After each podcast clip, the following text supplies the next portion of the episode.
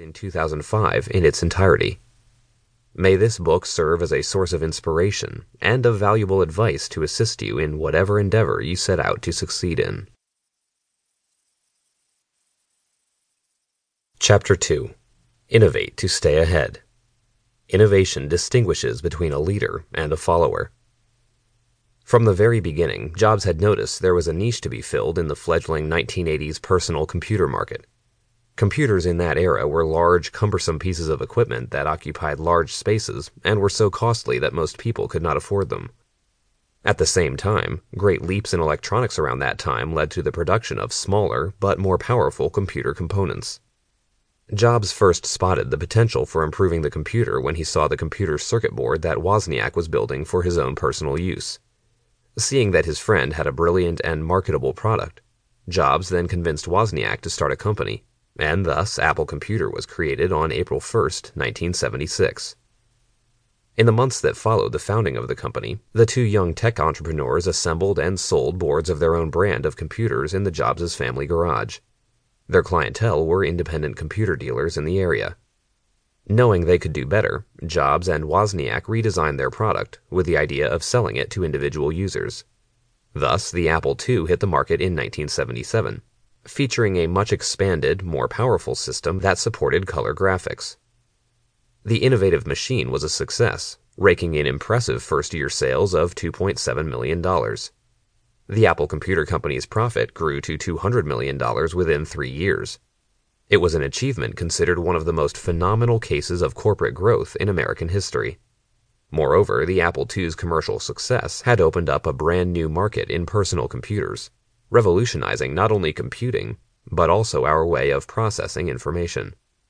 Apple went on to produce a number of products with varying success for the next couple of decades, until revenues suffered severely in 1995 when competitor Microsoft released Windows 95.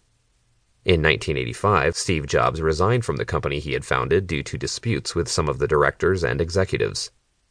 Jobs returned to Apple in 1996 proving himself once again to his critics with the introduction of another innovative product, the iMac. Unveiled in May 1998, the iMac featured a stylish and futuristic translucent design, which immediately stood out among the black, gray, and beige boxes that Apple's competitors in the computer industry were producing at the time.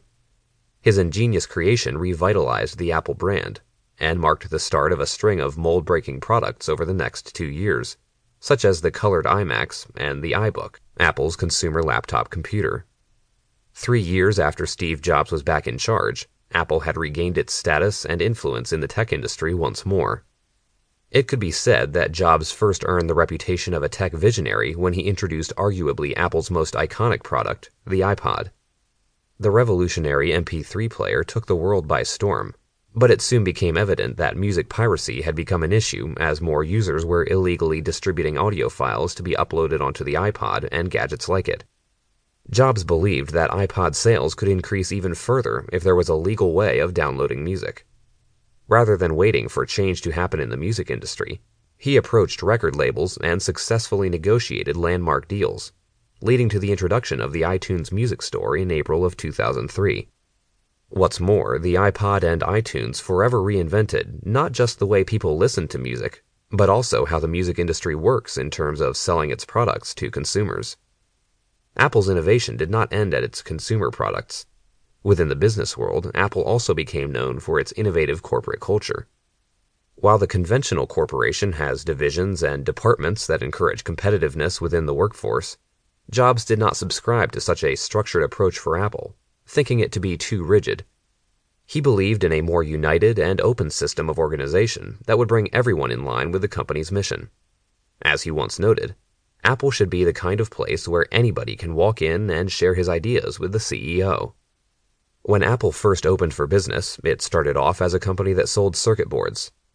Over the decades, the company has grown into a dominant global industry player, with products that continue to play a huge role in shaping market trends.